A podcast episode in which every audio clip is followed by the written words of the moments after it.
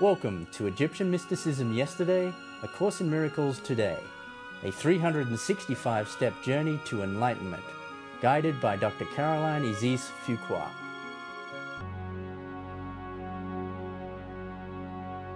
Step 199 As a download of the divine, I am pure spirit. Yes, I utilize a body and an ego when I incarnate to experience life in the earth plane. However, I am not a body any more than I am the overcoat I wear to warm my body or the car I use to move myself from place to place.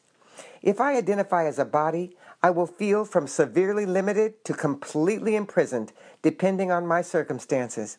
As the image and likeness of God, there is none of the fear that comes with identifying with physical vulnerability.